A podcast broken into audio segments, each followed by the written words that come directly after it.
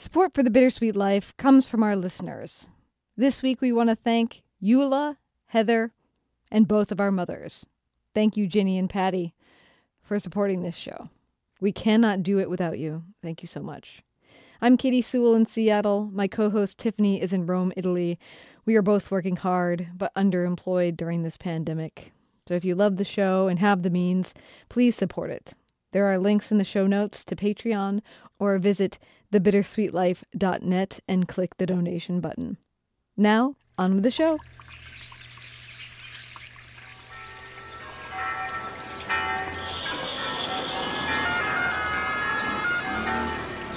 Welcome to Rome. This is The Bittersweet Life with Katy Sewall and Tiffany Parks. Hello, this is The Bittersweet Life. I'm Katy Sewall. I'm Tiffany Parks. And today, we appreciate teachers in the world and, and how challenging a year they've had. Oh, man. But last week, if you listen to last week's show, Tiffany made an allusion to a teacher she had once that was abusive. and curiosity was piqued. And so we've decided that we're going to talk about teachers today, both good and bad, the people who opened up the world for us and the people who maybe shut off a part of the world to us. So, I mean, because teachers, those of you out there, you've got a lot of power. No pressure. A bad teacher can really set you off course, a course that you thought you were going to be on. Mm-hmm. So, should we start with good teachers? I feel no, we should probably start with the teacher mm. that you alluded to last week. Yeah, we don't want to end on a bad note. Go back and listen to that show if you haven't already. So set the stage for us. You're in Montreal. You're training to be an opera singer. Okay, well, the thing is, I have to kind of do a little bit of backstory on that okay. because it really does explain sort of how I ended up there. So I had an amazing, amazing, amazing first voice teacher who we can talk about a little bit later when we talk about our important and wonderful teachers. But I just started out with this wonderful teacher in Seattle. And then I went to university. I went to conservatory, New England Conservatory of Music in Boston. And the teacher I had was a very nice lady. I liked her very much personally. I literally picked her. I was looking through the school catalog, and there was an interview with her and there was her photograph. And she was an elderly lady. She looked so nice. And the things she wrote in her, uh, her interview were so positive that I just, for some reason, you know, when you set on something and you just, you just can't I'm like that. Unfortunately, and I think it's probably not a good quality that I set my mind on something and then I like nothing will change my mind. So this is the woman you decide. Yeah, I decide this woman, and this is undergrad. Okay, I'm in Boston, and my voice teacher in Seattle says, you know, there's a really great teacher at NEC that you know I've heard about from my contacts in the opera world, and I really think you should study with her. Nope, nope, nope, not going to do it. Not going to do it. Not going to. I want to study with this particular woman, and nothing was going to change my mind. I went to that school. I studied with this teacher, and she was a like I said, she was a wonderful person, but she was not a good teacher. Mm. She was a former opera singer. Her husband had been a very successful opera singer and a very very successful opera teacher and he was quite a bit older than her. She had sort of observed him teaching and decided when it came time for her to retire from the stage that she would follow in his footsteps and you know how hard can it be? I'm an opera singer i just teach opera but she just she wasn't a born teacher. I didn't learn anything basically. My technique did not really grow along with my voice in undergrad. I was desperate for some guidance. I just wanted a teacher who who really seemed to care and who would work hard with me. So one summer in between years, I did a music festival in Canada, not far from Montreal, in the countryside. I met this teacher. There was this teacher there. She was amazing. She was so inspiring. She had a fire in her that my teacher in Boston just lacked. My teacher in Boston would just sort of tune out in my lessons, or we would just gab. There was nothing there. There was nothing to work with. And this teacher was so brilliant, and she was a master of the French art song. She had studied with all these incredibly important people. She just knew so much, and she was an amazing singer herself. She was also older. There was something about her, something magnetic about her. And she was also very, seemed very kind. I, I realized later she was on vacation basically. Like she was working, but it was summer. It was not her regular students. She had nothing invested in these students that she was sort of teaching at opera camp, basically. So I go back to Boston and I can't stop thinking about this teacher. And when I finish my undergraduate degree, I decide that I'm going to go study with her at her university. Universities in Quebec are famously inexpensive. It costs almost nothing, even as a foreigner. And I thought, this is great. You know, my undergraduate degree had been so expensive. You know, I thought this is a great way. I know I'll get a good education because this teacher is amazing and I won't spend tons of money. And so I just decided, and there was nothing that was going to change my mind. I did not apply to any other schools. This is it. I'm going to Montreal. It'll be great. I'll learn to speak French. So I moved there.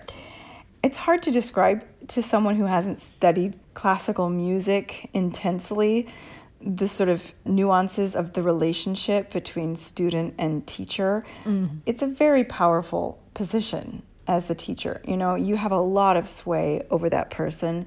It's almost like a parent child relationship when you're little. Like, you know, there's so much. They can totally change how your life goes in those few years at least.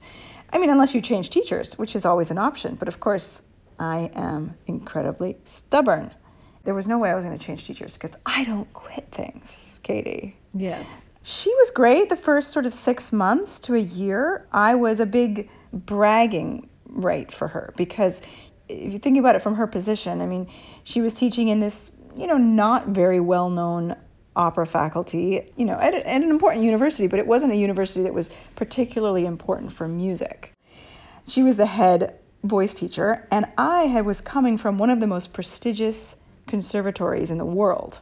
It was a big win for her. You know, she could be like, oh, you know, look, I brought this American from this important school. And I was, you know, without tooting my own, own horn, I was very talented. I mean, I should say I am, although I'm not in practice anymore, so my voice is kind of not in a good shape, but I was talented. What is the first indication you get that this woman is not as terrific as she seems to be? I don't know that there was one moment. It came on so slowly. Little digs here and there.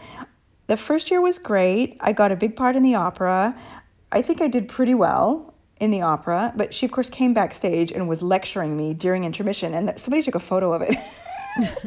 and gave it to me. And I was like, oh my God, telling me this, you're doing this wrong, you're doing that wrong, you're doing this. Intermission in the middle of the opera, you know? Mm-hmm. That might have been one of the first indications. And I sort of looked at the way that she was so down on me and so hard on me. At first, I loved it. That's what I wanted. That's the problem. It was that's what I was looking for. That's what I liked in her was that she was, but she slowly turned into someone who was just really passionate and really dedicated to her students, to like kind of like a slave driver, excuse the term. Mm-hmm. It was a double edged sword because, on the one hand, I mean, she only had to teach me one hour per week. We had one hour lesson a week. That's what she was paid to do. But she went over and above that.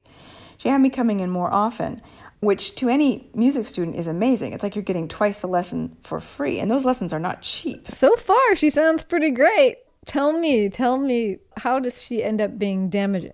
If I had to make pronouncement of what went wrong, I would say that my voice was growing from a, you know, very young small voice. Women don't come into their voices usually until they're in their some don't even come fully into their voices until their 30s. But you know, when you're in your early 20s, you still have a very immature instrument. Usually, there are exceptions. I certainly did. And as I started getting older, I, my voice starts to grow, but I did not have the technique to keep up with it. I had kind of skated along through undergrad with talent alone and with very little technique. Unwittingly, I was doing damage to my voice.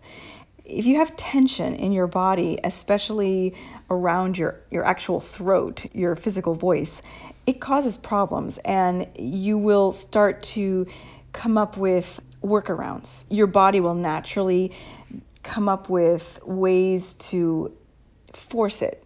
So I was putting all of this tension into my voice to try to make up for the fact that I didn't have the technique to support my voice and it was causing all sorts of problems and what i didn't realize i had already had nodules on my vocal cords in my third year of undergrad and i had worked through that nodules are like little tiny tiny blisters on your vocal cords but they cause major problems if you're a singer And I'd worked through that and I'd, I'd healed, but I must have fallen back into the same habits and I wasn't aware of it. And so my voice in my second year at grad school started to have major problems. And I started to, my voice started to crack. Something never happened to me before. I never had a break in my register. I always could sing straight through, and it was the same voice. I was starting to get this upper and lower register with this break in the middle where if I didn't push my voice out, which is not what you want to do, I was experiencing this break or this crack in my voice. And I was terrified of her. I was terrified of every time I, I did something that didn't sound right, she would look at me with this horrified look and say things like, Tiffany, you know this is a master's degree, right? You know you're a master's degree student, right? Because you don't sound like it. Her cruelty was very subtle probably like one of those relationships where you know you have a parent who's verbally abusive but you know everybody loves them mm-hmm. i just realized too late and it was yeah it was bad it just kept getting worse and worse and she was very harsh and overcritical on me and i was terrified i was scared i realized in the middle of lessons i would sometimes almost cry in a lesson i think maybe it happened once i'm kind of a tough cookie, as you know, when it comes to crying. I don't cry very easily. But I, I had a friend who was studying with her who, I, who came in the second year I was there, and I learned from her that she cried in almost every lesson. I said, You cry in, in every lesson? She's like, Oh, yeah, she makes me cry at least once a lesson. I was like, Man, so it's not just me, you know? What would she do if you cried? I, you know, so many of these memories I've blocked out. I mean, I usually could hold myself together. I might let a tear fall or something, but it was just so the exact opposite of what you want, like somebody who doesn't believe in you. She had become very disillusioned with me because here I had come into the school, I was supposed to be her bread and butter. In the music world, you have some teachers who are truly devoted to the craft of teaching. They get joy in helping students mature and grow and learn. And that's really how my first teacher was. She wanted me to be the best singer I could be. She didn't care about what that made her look like then there are teachers who they are cultivating a studio of students who are going to reflect glory back on them because their glory days are in the past they're no longer performing so the glory that they want and that they can seek the only glory that they can get is through their students so they want all the best students and then they can say oh i have a child i have a student who is you know singing here i have a student who is singing there and my student is here and my student is there and obviously then that they're stock rises. Mm-hmm. And she was very much like that. She loved me so much when I started. You know, it's like the little princess. I always thought about I don't know if you've ever read The Little Princess or seen the movie, but when she when she starts in that school, oh, she is the favorite of the teacher, of the headmistress. She is absolutely the favorite because she comes from this rich family and she has so much money. And then when her father loses his fortune, that is it. It is over. She is hated. And I felt like that. I had to do an extra semester because I wasn't ready. A second year, my my I should have had my degree in two years, but I was getting closer and closer to the end of the second year where I was supposed to do my recital, and I wasn't ready. My voice was in shambles. My voice was totally wrecked. And she said, "You're gonna have to come back for another semester," which I did, and yeah, I was miserable. It was miserable, and I I don't even know if I want to tell you what ended up happening. Not you, but tell everyone, tell the world what happened. But I will, I guess, for sharing things. In music, you have to do a final recital to get your degree instead of doing a thesis. It's very challenging. You have to sing for about an hour and a half. You have to sing in four, minimum four different languages. You have to sing in different time periods it's a lot of work. And I knew the music backwards and forwards, but I was so stressed about it. I was so terrified that it wasn't going to go well that I over practiced. I was singing all day long, constantly, constantly. You can't sing all day long as a singer. Can, it's not like a pianist you can play all day. You can't. You have to conserve your voice because it will get physically swollen and it won't work anymore properly. And I was practicing, practicing. The practicing was going so well, and but I, I must have hit some tipping point because when the night of the recital arrived, it was a combination of just the, the rawness of my physical instrument and the you know the nerves of the situation. I sang it, I did it, I, but it was just terrible. It was awful. My voice was totally cracking and breaking, and And it was awful. I was so thankful that hardly anybody was there. I only invited like my closest friends. Whereas my senior recital in grad school, my mom came from the States, my stepsister came, all my friends were there. We had a reception after. It was wonderful. This was awful.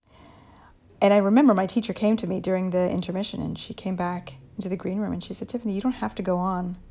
You don't have to keep going if you're, you're unwell. That was one was one of the rare moments that she was actually kind. She said, "You're unwell. I can hear it. You're not well. Your your, your voice is is injured in this moment." And I was like, "I'm going on. I'm sorry. I don't quit. Like I can't. It's just not in my DNA." And I finished the recital, but I failed. I failed. There were there was a jury, and so I had to come back I had already left. I'd already given up my apartment. You know, it was end of the semester. I was moving back to Boston. And so I went back to Boston and I found a teacher there who taught at my old school who was wonderful. I studied with her for three months. I spent about a month just like not singing at all. And then I started studying with her and I worked with her and I got back in shape and I went, I flew to Montreal for a weekend. I did the recital. I did not see my teacher. I was like, I don't want to see her. She's like, Do you want to come over and have a lesson? I was like, No, thank you. Uh, I did my recital, I passed, and I went back home. So curious, did this experience with this teacher have a lasting damaging effect, would you say? Would you say that because of her, you're not a singer now? I would say in part, yes. And I, and I hate to blame other people because you can't really blame anyone else, you know, for your life choices.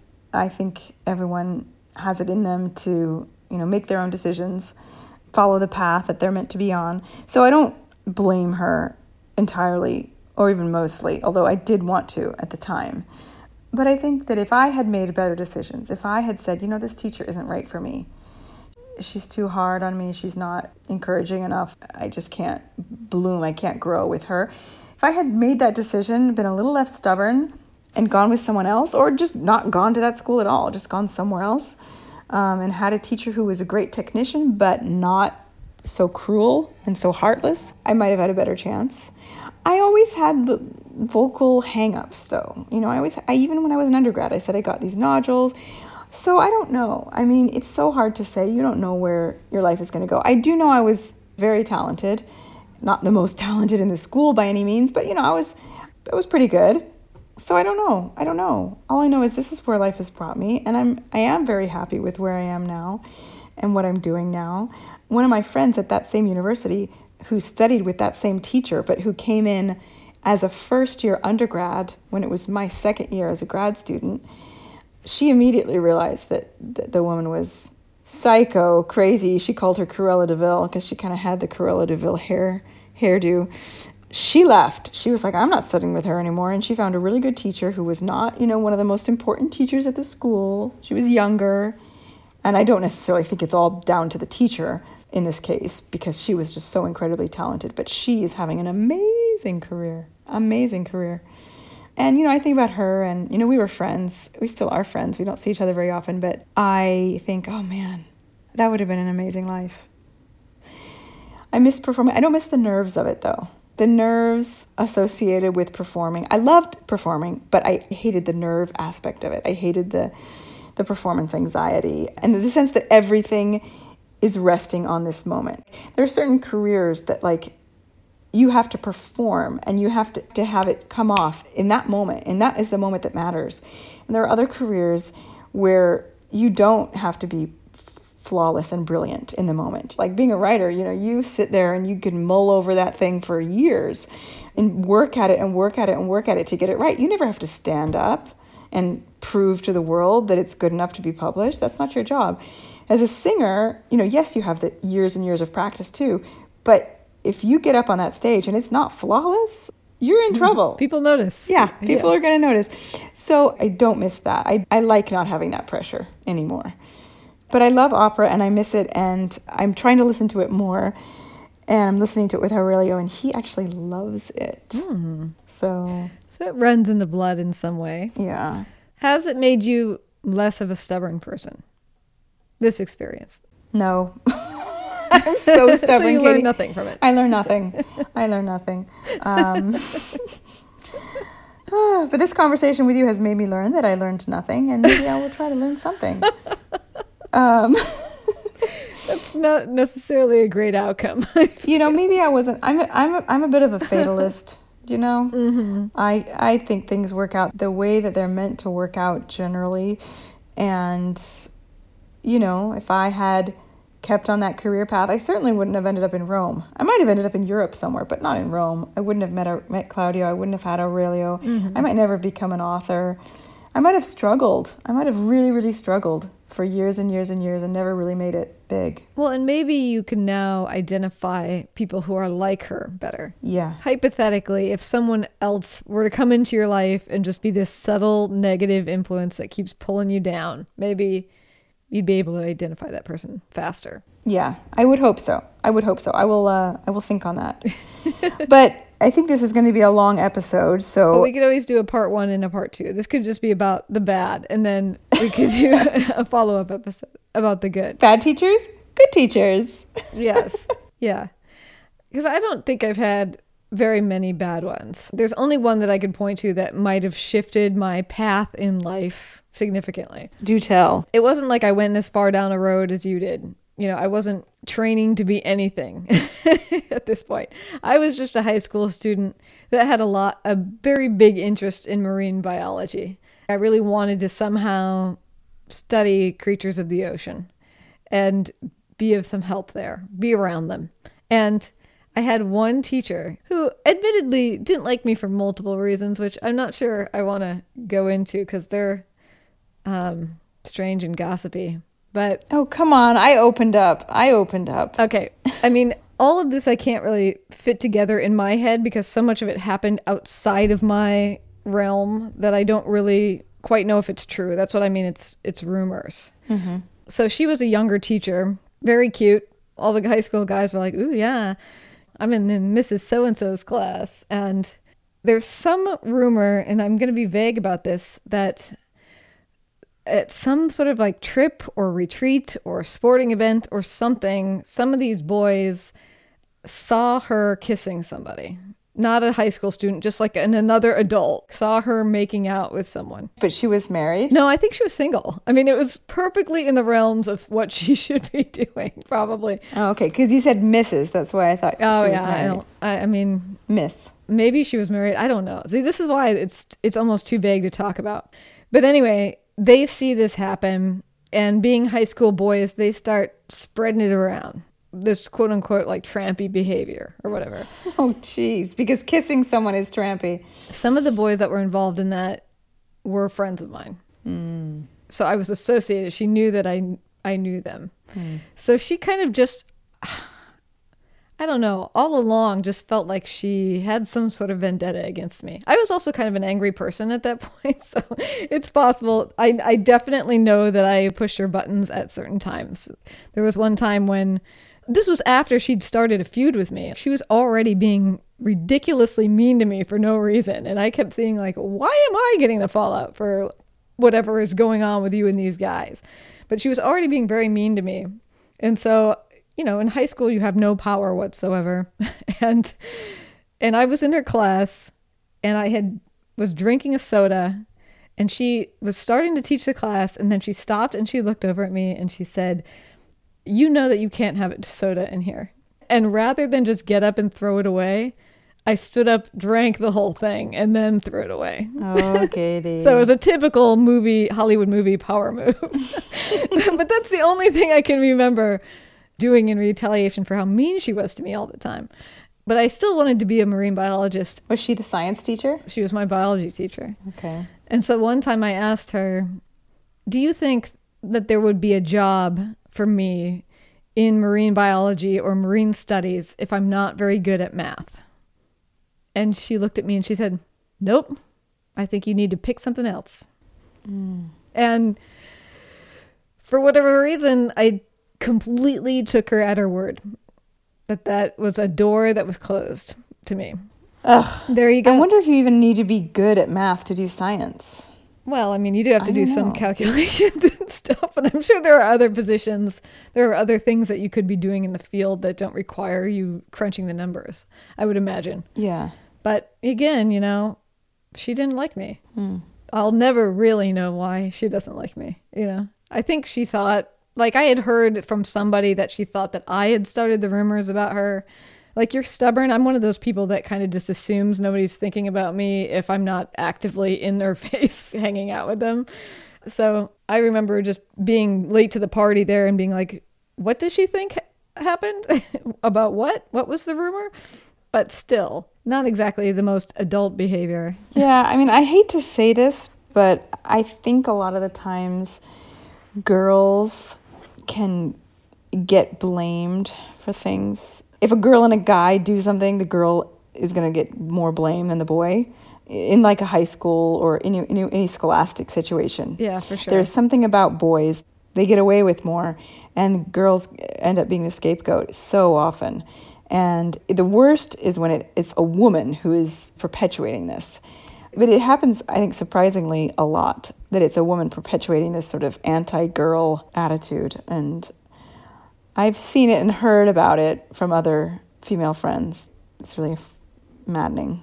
That's awful. She's the only female teacher I can remember that was like that at all with me. Do you think you would have pursued marine biology if it hadn't been for her? Who knows? I mean, well, yeah, it's the same question. It's a who knows. You can't know. But if you'd had a wonderful teacher who had really inspired you and believed in you, yeah, who made me feel like I had some capability, Yeah. yeah, possibly. It's possible. Instead of one that was like, I want to make you pay. No, that's probably not how she was. Ah, I like to think that she wasn't really trying to tear me down that much, but she might have been. Certainly seemed like it. Both of those teachers are this example of sort of subtle abuse. I had one teacher, and, and this never affected me at all, but I did have one teacher when I was in fifth grade who I can't remember his trajectory, but he was actually abusive. Like he would grab a kid out of the chair and hold them by their neck against the wall. He was very physical, particularly with young boys. He also had a very inappropriate flirtation with one of the fourth graders in the school. oh my God, it's horrifying. Eventually, he gets moved. He eh, gets fired, but he gets moved to be a, a physical education teacher. Oh, because that's better. because he's so physical. Um, he's so physically violent. I mean, put a ball in his hand and it will seem appropriate.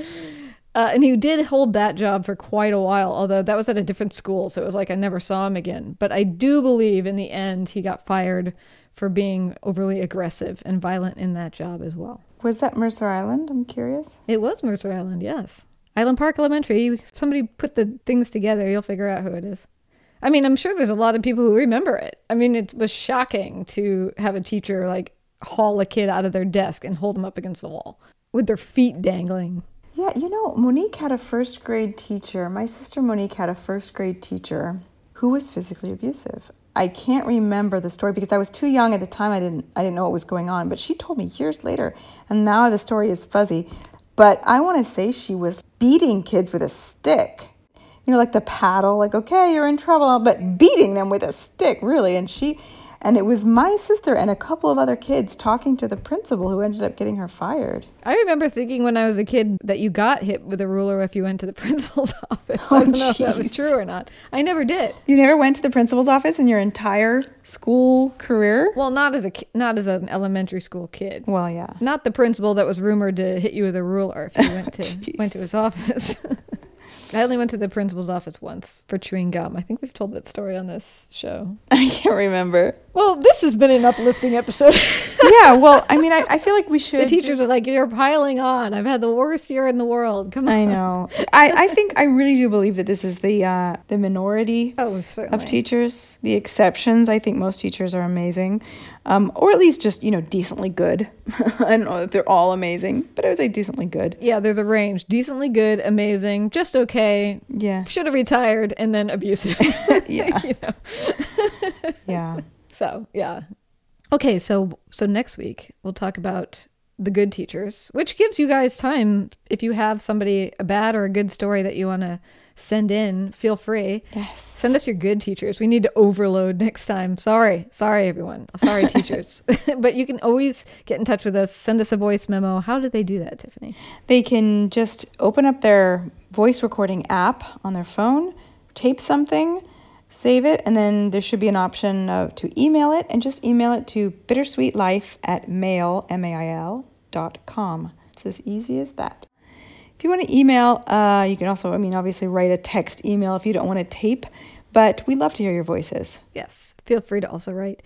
And one other quick announcement is that Tiffany and I have revamped our Patreon prizes. Yes, we have. We'll talk about this a little bit more in future shows, but we are now offering monthly bonus episodes. Mm-hmm. And we taped one this week that was so much fun. It's a commentary episode. So we listen back to an old episode of the show, one that's so far in the past that we don't remember what we're talking about in it.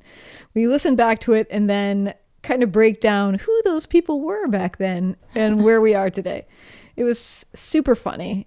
And we did actually end up talking about some things that we actually kind of purposefully don't talk about in this show.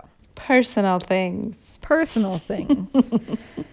So if you're interested in having some bonus episodes, we're going to put some videos up there eventually. Yeah, we've got a lot of goodies. We're putting up compilation episodes where it's going to compile episodes that like if you're very interested in Rome, we're going to do compilation episodes so where there's like Rome tips all put together, uh, Rome tours all put together so you can listen all in one place. Those are going to be on there too. And then at the higher level, at the $20 a month level, we'll be doing Q&A episodes mm-hmm. where you can ask us anything that you want and we will answer them honestly. Yeah, and also uh, virtual meetups occasionally. Yes. So we'll do. We haven't figured out exactly how we're going to do that yet, but we will be doing some kind of Zoom or similar at the twenty dollar a month level. Yeah. So check it out. Just go to Patreon, P A T R E O N. Look for the Bittersweet Life podcast. You can read through all the different levels see some of the bonus content, which is also the, already there, and yeah, and support the show in the process. Keep us going and alive. And there's links in the show notes, of course. And until next time, when we are way more positive teachers, hang in there with us. this is The Bittersweet Life. I'm Katy Sewall. I'm Tiffany Parks. Join us again. Bye. Bye. Thanks for listening. Our logo is designed by Jody Rick at The Lost Laboratory, with help from our muse, Caravaggio. Lori Lee Elliott manages The Bittersweet Life on YouTube. We have a brand new newsletter. If you want to hear what we're reading and thinking about once a month, let us know by sending an email to bittersweetlife at mail.com and we'll put you on the list. And some of you write us the most beautiful emails. If you haven't already, leave us a review as well on your podcast app. Your support is vital to the show, so whether you send in a financial contribution at thebittersweetlife.net or spread the word about the show to your friends or through your social media by writing an article or doing an interview with us, we appreciate your support.